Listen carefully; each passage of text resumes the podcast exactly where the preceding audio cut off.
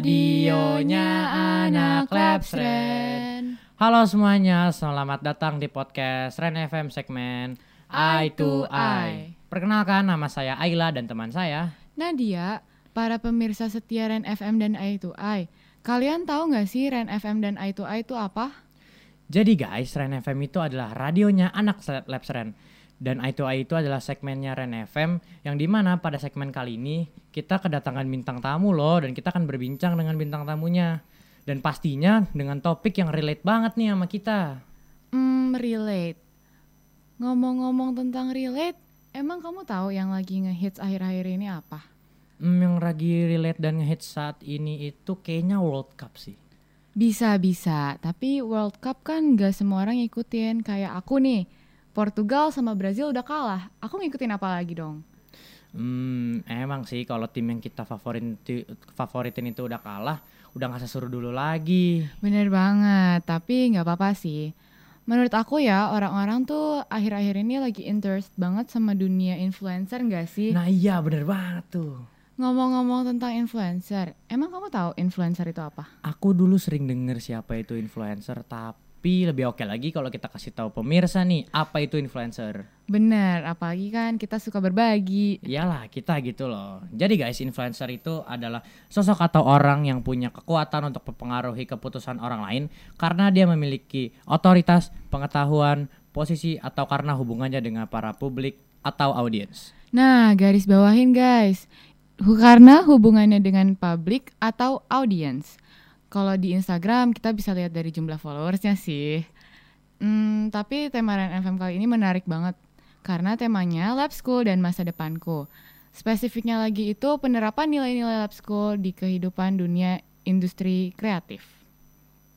Nah guys, gak usah berlama-lama lagi. Kayaknya di samping aku udah ada yang glowing-glowing bersinar nih. Wah, siapa tuh? Daripada penasaran, gimana kalau kita tanya langsung? Boleh, boleh. Halo kak. Halo kak. Halo, hai hai.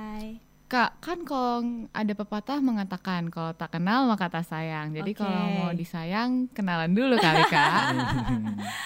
Oke, halo semuanya. Salam kenal. Namaku Andrea Paramesti. Terus apa lagi nih? Mau tahu apa lagi? Hmm, biasanya dipanggil apa? Aku biasa dipanggil Andrea. Hmm. Oh. Kakak sekarang kabarnya gimana? Baik nggak? Aku kabarnya baik. Walaupun bermacet-macetan nggak apa-apa. Aku seneng banget ke sini. Tadi Masih pertama kali nyampe, oh wow lab school ini modern sekali ya. aku juga anak lab school by the way. Aku anak lab school dulu aku sekolahnya di lab school Rawamangun. Wow, wow. lab school Rawamangun. Aku baru pertama kali ke sini terus ngelihat wah ini gedungnya wow bagus sekali ya. Tadi aku naik lift, guys. Wow. Aku naik lift. Itu sesuatu yang spesial ya. Hmm. Buat aku yang biasanya naik tangga sampai lantai 4 gitu kan. ini sekarang naik lift. Wah, ini luar biasa. Rasanya wah ya. banget. Jadi wah loh. Ya. Sekarang lagi sibuk apa nih kak?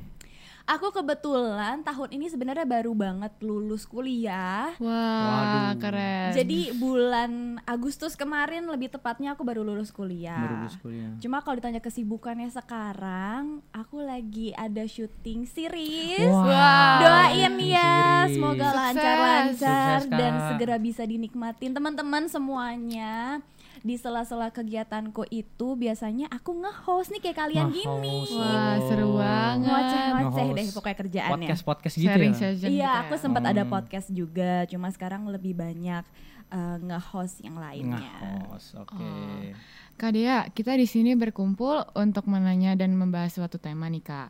Okay. Tapi sebelum itu izinkan saya membaca CV-nya Kak Dea ya. Waduh, kok aku deg-degan sih. ini nggak serius-serius banget kan? Enggak dong. Enggak ya, oke oke oke santai aja. Jadi guys, Kak Dea ini alumni Lab School SMP Lab School Jakarta. Terus Kak Dea juga berkuliah di Universitas Indonesia loh guys, keren banget. Keren banget, tepuk tangan dulu ah. dong biasa aja, kalian juga pasti bisa. Amin. Nah, terus Kak, saya izin membacakan achievement-achievement yang pernah Kakak sampai yang pernah Kakak raih ya. Oke, okay, boleh. Nah, beberapanya adalah finalis Gue Anak Radio Mahaka Integra Top 25 out of 6000 registrants 2019. Keren. Runner up Trisim Tresemme. Tresemme The Runway 2019. Runner up Go Girl Look 2017.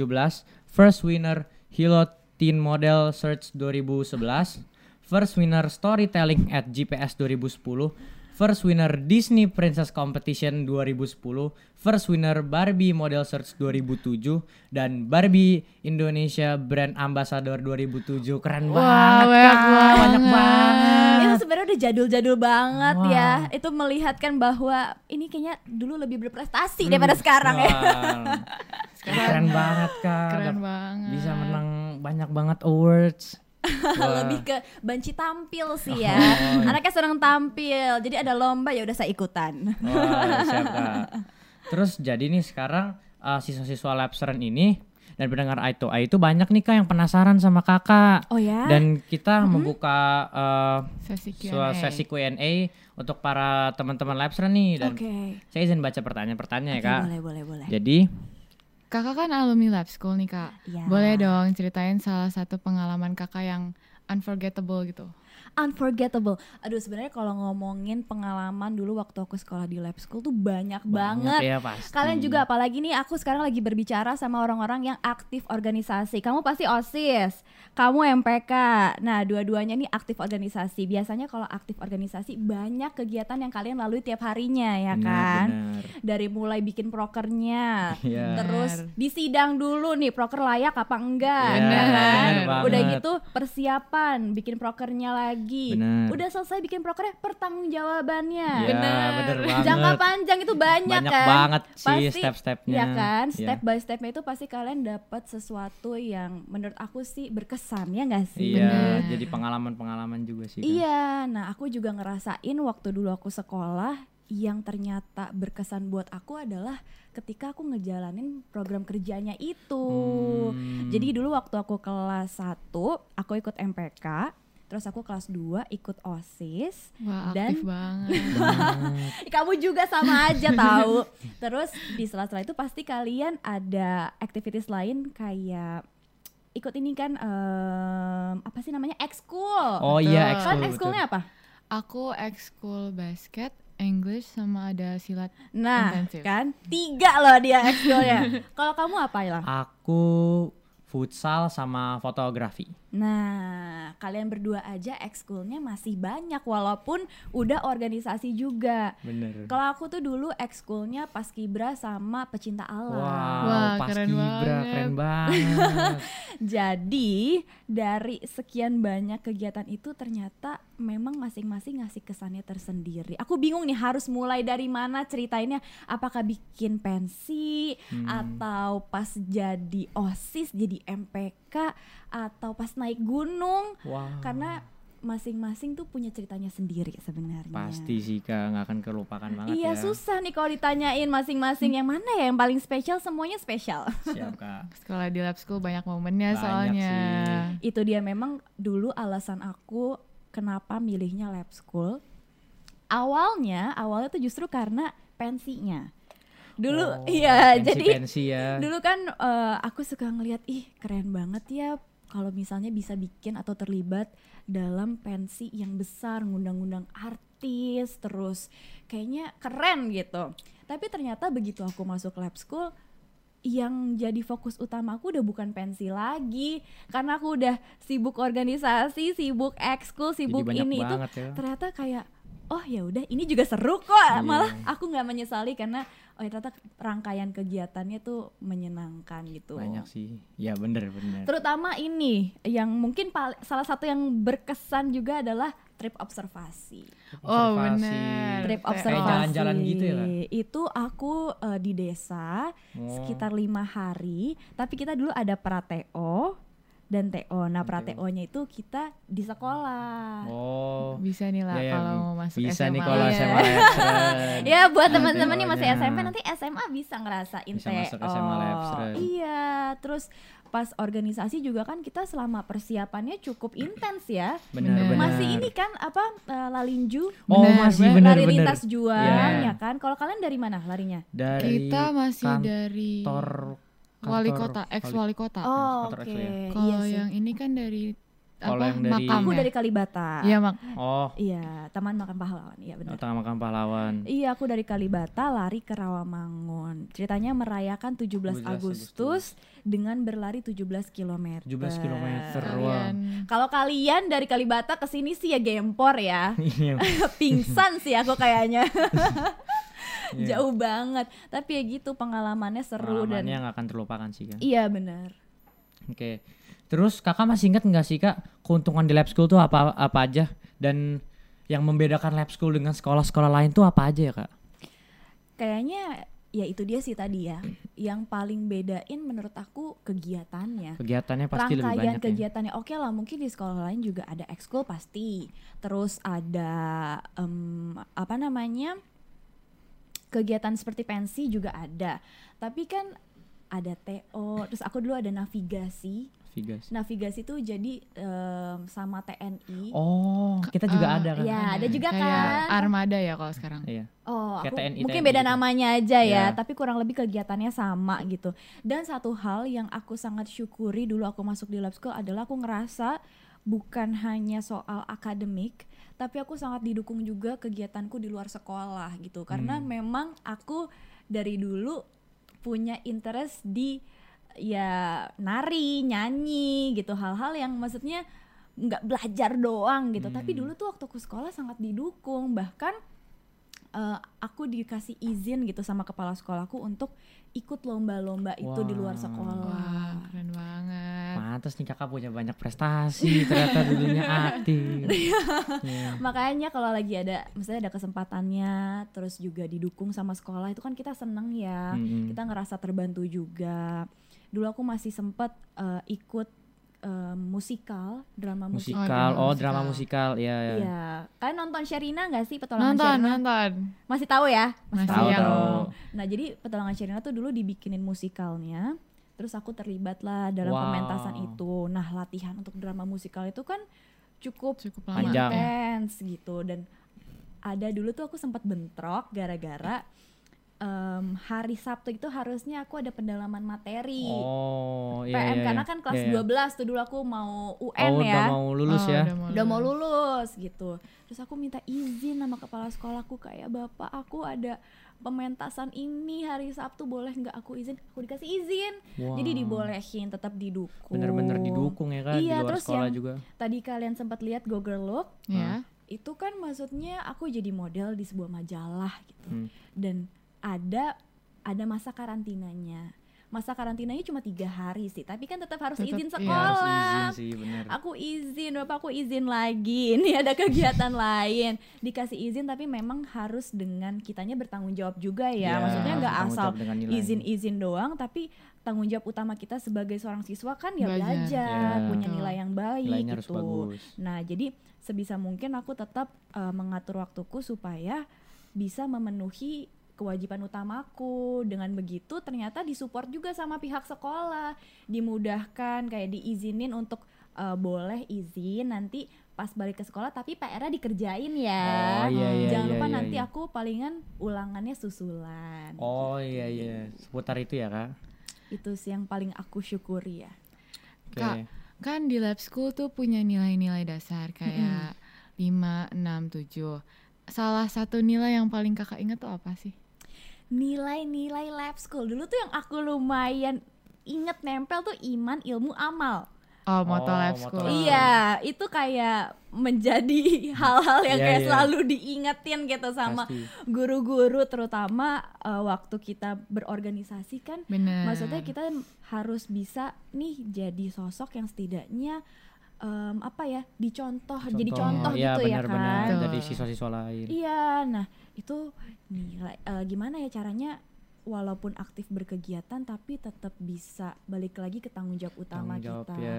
tanpa meninggalkan itu balik lagi kan iman Ilmu, ilmu, amal. amal gitu ya jadi kita tetap ilmunya harus tuh nggak boleh sampai ketinggalan tapi kita juga harus beriman dan Iman kan utama ya. iya dong gitu sih Jadi dari dari iman ilmu amal itu kakak mengambil nilai tersebut karena apa tuh Kak? apa karena yang organisasi-organisasi tersebut atau emang kakak sadar nih iman ilmu amal nih emang bener-bener penting banget gak cuma di organisasi tapi untuk kehidupan selanjut selanjutnya juga nih Iya dong, karena memang apa yang diterapkan kan bukan hanya ketika kita sedang berorganisasi, Iya, tapi iya. bahkan apa yang kita lakuin selama kita berorganisasi itu berdampak juga sama hal-hal yang kita lakuin di luarnya, terutama kedisiplinan. Bener ya banget. bener banget iya iya iya. Kedisiplinan tepat waktu. Aku hari ini telat, maaf banget teman-teman. Iya, Aku hari ini tidak Nggak disiplin. Nggak apa-apa.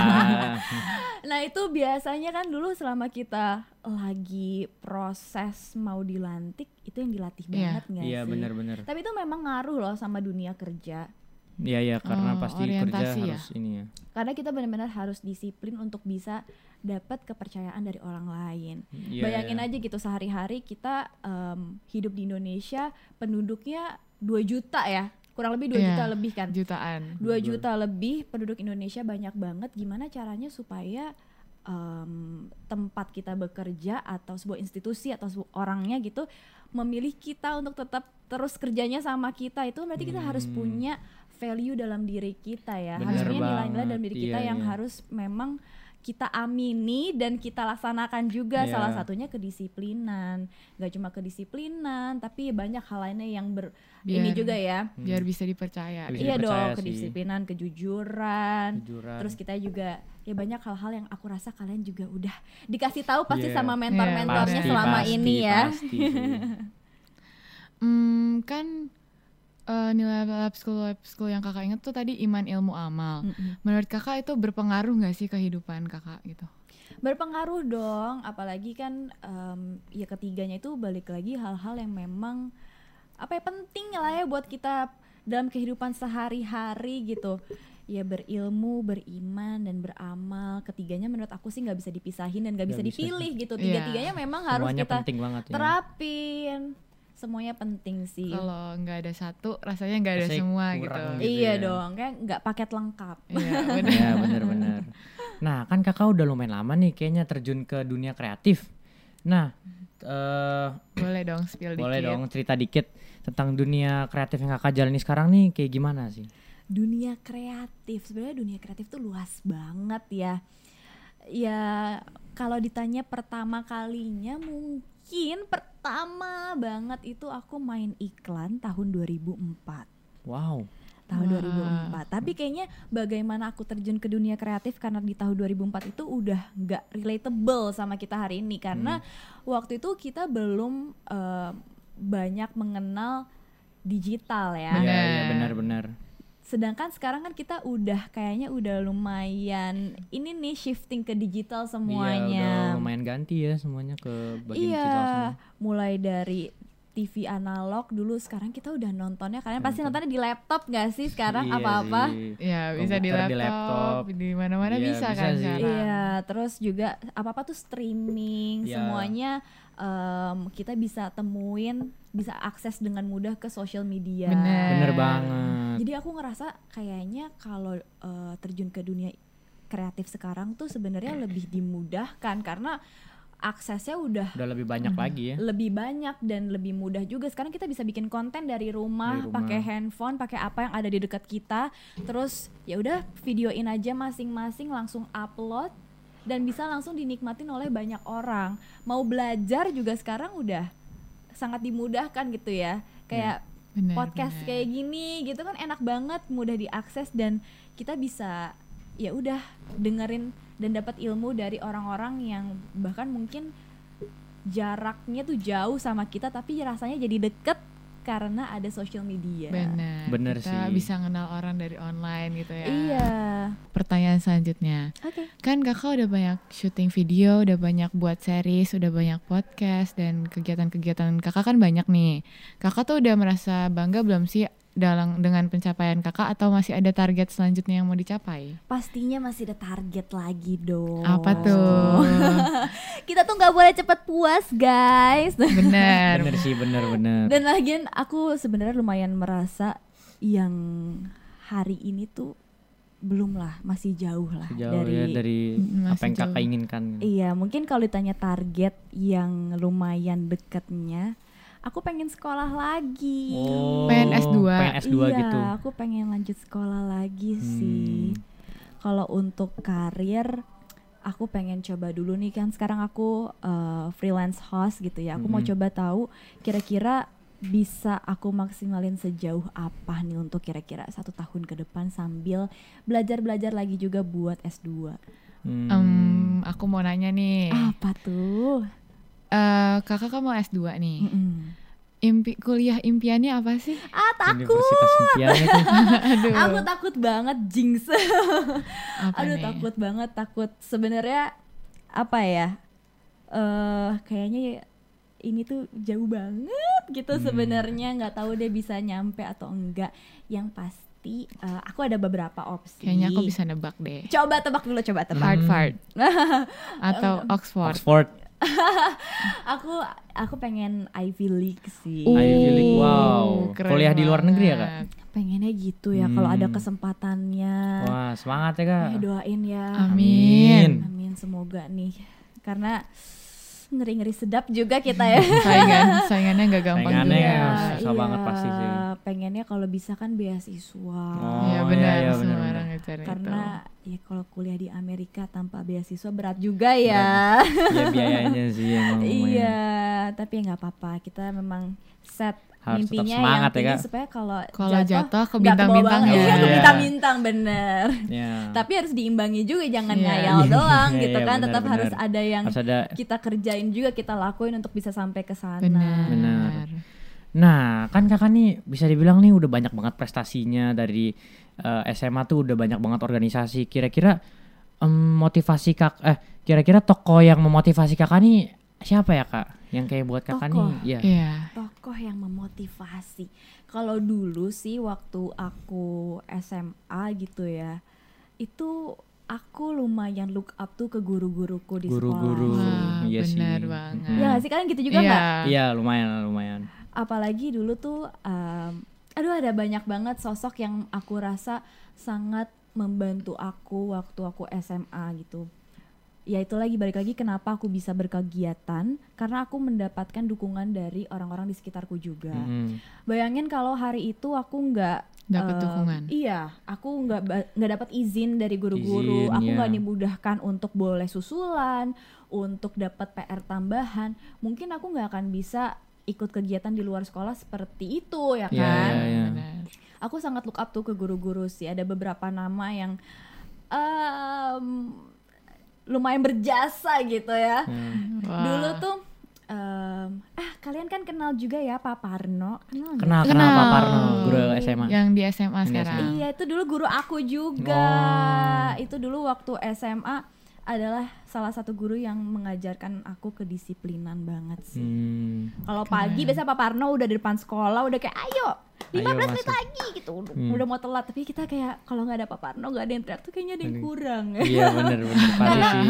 dengan disiplinnya dia itu benar-benar kayak kita oh ya emang penting, Penting gitu banget disiplin sih. tapi nggak cuma disiplin eh, maksudnya ini tough love gitu ya mereka aku juga dapat em, aku ngerasa dibimbing dan diayomi gitu loh maksudnya eh, kita tuh murid-muridnya siswa-siswanya juga dikasih tahu ketika kita salah nggak cuma dibilangin kamu tuh salah tapi dikasih tahu em, Alasannya. solusinya Hmm. bagaimana Caranya. penyelesaiannya Iya. apalagi kita waktu lagi organisasi kan ada-ada aja ya Pasti ada masalah. Pasti ada masalahnya. rasanya ada. udah kita persiapkan sedemikian rupa gitu Tapi tapi pasti ada masalah. Pasti ada. ada aja pas pelaksanaan tuh pasti ada aja kok aduh kayaknya Kok ini udah beres tapi begini? kok gitu. Begini jadinya. sering kali nggak sesuai dengan ekspektasi kita Bener. Bener. dan ketika kita lagi panik itu butuh banget sosok mentor atau orang yang bisa memberikan solusi. memberikan solusi Bener. itu aku dapetin dari guru-guru aku Hmm, kata-kata yang paling kakak ingat dari Pak Parno apa sih? Aduh, apa ya kata-kata yang paling inget susah nih. Yang ngebuat yang buat kakak tuh kayak sampai termotivasi sekarang tuh banget. masih keinget banget gitu loh. Kalau kakak misalnya kayak ngerasa ngedown gitu terus menyerat kayak terus ngedengar dikasih kata-kata itu iya, jadi langsung, langsung, termotivasi lagi kayak ayo Apa ayo ya? ayo Eh, itu mungkin ya. Ayo ayo ayo. Sesimpel di ayo ayo. Eh, karena kadang tuh mungkin kita butuh cuma butuh sedikit dorongan gitu untuk kayak oke maju lagi lanjut Hmm. lagi jangan terlalu lama apa terpuruk dalam kesedihan gitu. Jangan terlalu lama. Oke mungkin ini nggak sesuai ekspektasi kamu. Mungkin ini em, ya kita punya bikin proker kan ka- pasti kita Pasti, punya iya. ekspektasi ya kita Hmm. pengennya program kerja kita kayak begini gini, begitu begini ya. begitu tapi ternyata pas pelaksanaannya ya mungkin punya kendala kendala, budget kita iya. punya kendala apalagi ya ya banyak lah ya Banyak selama pasti sih. ngejalanin gitu tapi bukan artinya kita jadi nggak bisa bikin program kerja yang Bener. bagus kan pasti bisa dicariin solusinya kadang bahkan eh, nggak cuma kata-katanya gitu tapi bentuk afeksinya kali ya. Ada orang yang eh, mau hadir turut susah bareng kita Iya, dan tapi- membantu ngasih solusi juga gitu Hmm. memang sosoknya sih yang nggak bisa Iya, tergantikan. benar-benar. Kayak kalau dia ngomong apa pun jadinya spesial. Dia ngomong ayo doang kita oke let's go. langsung semangat lagi Langsung semangat ya, Kak. Iya. Nah, menurut pengalaman kakak nih di dunia industri kreatif, kalau masuk ke dunia industri kreatif tuh susah gak sih kak? Terus persiapan-persiapannya nih apa aja yang harus disiapin biar yang nonton ini juga bisa nih kalau misalnya mau Iya, masuk ke industri masuk kreatif, industri kreatif. dapat saran-saran dari kakak nih.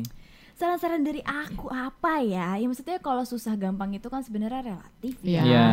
Ya apa pun yang kita pengen achieve gitu kan pasti ada ada susah-susahnya juga. Tergantung nih kalian pengen ke mana dan pengen apa. Tapi menurut aku yang mesti kita punya semua sih balik lagi ya satu tujuannya apa dulu.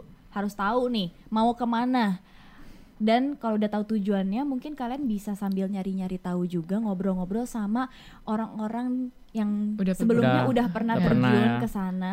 Cari tahu aja gimana dia step by stepnya, terus Hmm. apa aja yang dia lakuin. Kita bisa loh belajar dari orang lain juga. Bener, bener, Kayak iya, gini iya. kita sharing-sharing ya. Iya, Aku juga Kak. belajar dari kalian. Hmm. Terus kalau udah itu coba dibikin plannya kira-kira how to get there gitu. Gimana cara kalian supaya bisa nyampe ke titik itu. Memang balik lagi tuh disiplin penting banget sih. Disiplin sama diri sendiri juga. Kadang kan kita suka oke udah tahu apa yang harus dilakuin, tapi abis itu kita kayak ah lima menit lagi deh. Bentar deh ya. Ntar deh, ntar Nanti dulu deh. Kan bisa nanti gitu. Iya. Nanti, Jadi nggak usah sekarang ya. Tapi kayak itu sih yang harus banyak dikurangin. Aku harus juga lebih. Aku juga masih kayak gitu kok. aku, aku aku suka biasanya lima menit lagi juga Lima menit bisa. lagi. Iya dari 5 menit 5 menit jadi 50 Jadi, menit. Bener. Lama kan. Iya kan, aku juga masih suka kayak gitu tapi aku cukup yakin dengan segala kemudahan hari ini ya, apalagi maksudnya udah ada fasilitas juga dari sekolah kayak gini kalian bisa berkegiatan dengan luwes gitu ya. Kalau mau terjun ke kreatif mah bisa lah. Bisa. Amin. Hmm. Kalau kalian emang tertariknya ke mana nih? Kalau ngomongin industri kreatif, apakah pengen jadi podcaster atau mungkin kalian ada tertarik yang lainnya? Atau tadi ngomongin influencer gitu ya, berarti di social media ya. Hmm, Adakah yang terbayang? Gitu? Aku sih lebih pengen ke belakang kamera sih kak. Oh gitu. Oh, dia Oh, jadi iya. pengen jadi panitia pengen kayaknya. ke belakang kamera daripada yang ngomong di depan gitu. Aku lebih suka kayak yang megang kamera atau jadi yang apa ya yang mungkin eh, di belakang kamera jadi editor atau jadi apa yang melibatkan user kreatif juga tapi Hmm, yang nggak hmm, ngomong di depan yang di belakang kamera yang nge-publish videonya yang post-post IG atau nge-foto-foto Humas gitu-gitu. abis emang. Humas abis. Hmm. Oke keren loh hari ini bisa ngobrol di depan kamera. Iya, Jadi Kak. bisa dua-duanya ya, Bener. multitasking Bisa, bisa, juga, multi-talent. multi talent bener. Kalau kamu gimana? Kalau aku sebenarnya kurang tertarik dengan industri kreatif, tapi kalau misalnya aku disuruh milih industri kreatif, aku suka sih ngomong kayak gini. Aku kayak suka sharing session karena kita bisa sama-sama bisa berbagi, sama-sama Mm-mm. bisa belajar juga. Iya bener. Karena ka- ternyata kalau kita lagi ngobrol-ngobrol gini, aku juga bahkan dapat insight dari kalian kan. Jadi kita saling berbagi gitu ya. Iya. Atau kalau misalnya teman-teman nggak pengen ngobrol depan kamera, pun sekarang kita bisa menulis gitu kan Iya. di sosial media. Jadi nggak kelihatan muka. Bisa textingan juga. Bisa textingan juga, bikin blog. Bener. Iya. Kan bisa blogger, vlogger, itu sekarang macam-macam banget. Bahkan ya kan em, sekarang influencer aja tuh segmented gitu ya. Ada orang yang senengnya nge-review makanan. Bener. Udah banyak ya, ada yang Iya kan? model. Ada yang model, ada yang sukanya di fashion atau di Bener. beauty. Bener. Bener. Beauty aja terus ada yang sukanya makeup makeup tapi ada juga Yang yang skincare. skincare. Jadi macam-macam banget ini bisa disesuaikan dengan apa yang kalian suka gitu. Misal tadi kamu olahraga juga nggak sih? Iya benar. Kamu juga ya, kamu Aku basket ya? Kamu futsal. futsal. Aku selain basket ada lagi sih. oh, ada apa lagi? Aku ada gimnastik, ada Oh, berenang. nice. Aduh keren banget. Nih kan, bayangkan di sebelahku nih ada yang lebih sibuk lagi, ada yang lebih banyak lagi aktivitasnya. Itu bisa kalian sharing juga sama orang-orang gitu karena aku aja dulu sempet eh, ngobrol sama beberapa temen aku yang mau mulai olahraga tuh takut.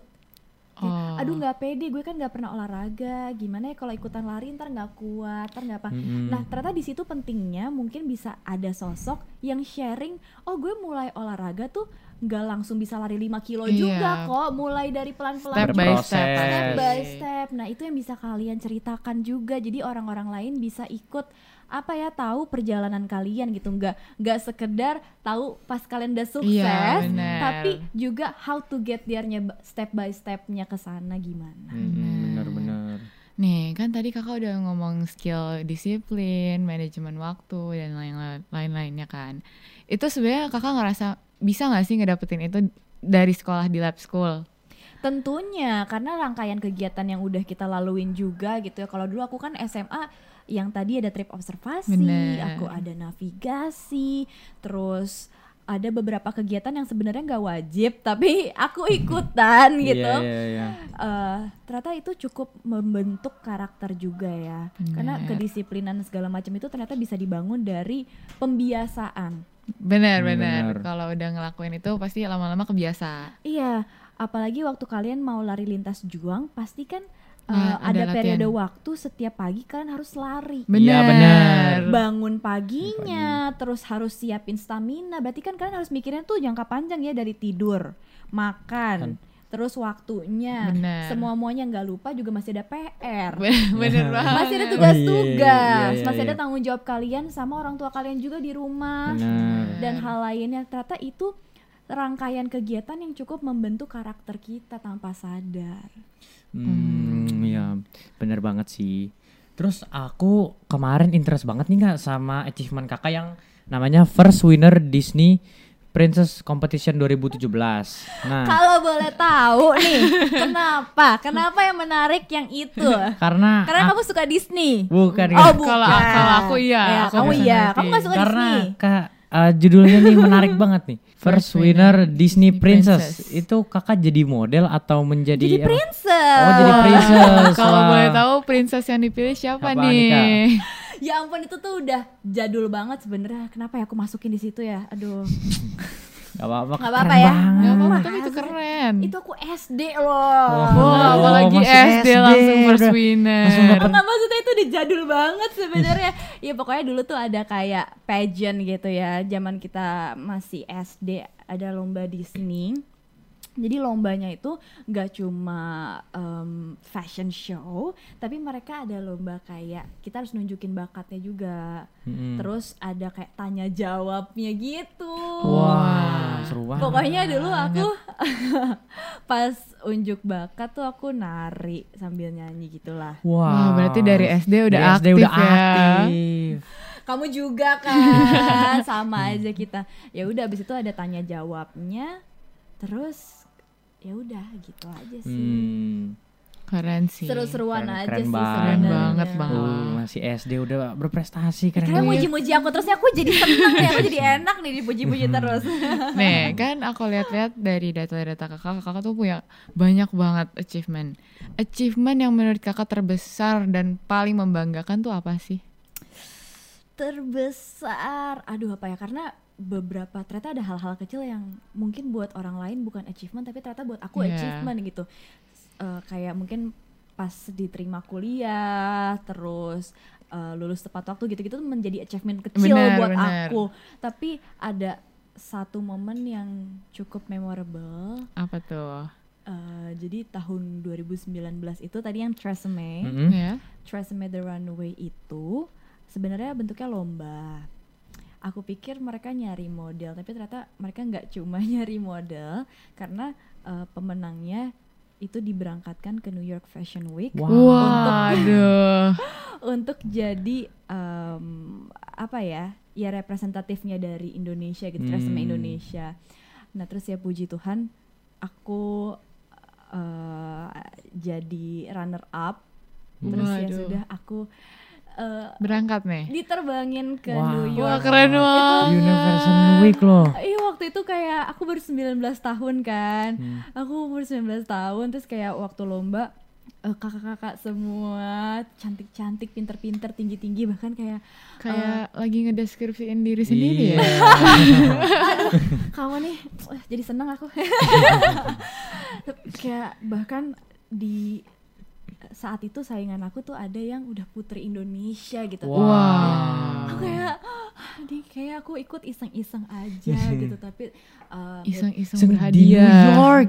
puji Tuhan Wow. terus dapat runner up berang diberangkatkanlah ke New York terus ketemu sama representatifnya Tresemme dari negara-negara lain terus nonton New York Fashion Week terus dapat kesempatan untuk ke backstage-nya untuk interview em, apa top stylistnya mereka Hmm. Wah, keren banget. Itu- Pasti itu berkenang banget sih. salah satu pengalaman yang aku kayak "Hah, gak nyangka juga sebenarnya dan cukup em, apa ya oh ternyata kalau kita mau ya bisa juga Iya. Keren banget sih kak. Kalau ada niatnya pasti bisa. Iya. Hmm, boleh bagi tips and trick dalam berprestasi dan memiliki banyak pengalaman setelah lulus dari lab school nggak sih kak? Tips and trick mungkin salah satunya tuh yang paling penting adalah berani untuk nyoba sih Hmm. berani nyoba tuh equal to berani gagal juga ya Berani Iya, nyoba, berani, berani gagal. ngambil konsekuensi. Berani ngambil, Betul, iya konsekuensi. Karena setiap keputusan yang kita ambil kan pasti ada konsekuensinya. Itu kalau aku nggak nyoba untuk ikut lomba, nggak nyoba untuk ikut organisasi, mungkin aku nggak ke mana-mana gitu. Hmm. Atau bahkan sesimpel dulu waktu aku mau masuk lab school, tuh aku ada insecure-nya juga gitu kan, kayak lab school kan tesnya susah ya, Susah sih, iya. susah kan, dan peminatnya juga banyak. Banyak dulu banget. aku pas mau masuk kayak aduh bisa nggak ya gue masuk ke sini tapi ternyata bisa gitu Hmm, Alhamdulillah. kalau misalnya nggak dicoba ya nggak tahu Iya. lomba-lomba juga aku banyak gagalnya yang yang hari ini kelihatan mungkin yang berhasil tapi kan Hmm. Iya. banyak juga gagal-gagalnya dari Hmm. gagalnya itu Kita bisa Ada. belajar. Iya ada belajar. banyak yang bisa dipelajarin juga jadi ya berani gagal berani nyoba dan yang pasti harus uh, siap dengan seluruh konsekuensinya sih Karena konsekuensinya juga nggak mudah kan kalau gagal. Hmm. Hmm, kalau pesan-kesan buat lab school nih, eh, terus kalau yang punya impian kayak masuk ke dunia industri kreatif tuh apa sih kak? pesannya pesannya adalah pengen masuk industri kreatif ya Iya. Iya. ya sama aja sih kurang lebihnya ya ya kalian harus berani mulai aja sih Berani karena mulai. sekarang kalau industri kreatif ya kayak tadi yang udah kita sempat obrolin juga bahwa kesempatannya tuh ada di mana pun gitu ya. Kalian bisa mulai dari rumah dari hal-hal kecil gitu. Mulai nulis di Instagram kalian social media kalian. Tulis aja apa yang ada dalam kepala kalian gitu. Bener salah ya udah urusan belakangan. Tapi Hmm. berani untuk nulisnya dulu gitu. Berani untuk Bener. mulainya dulu.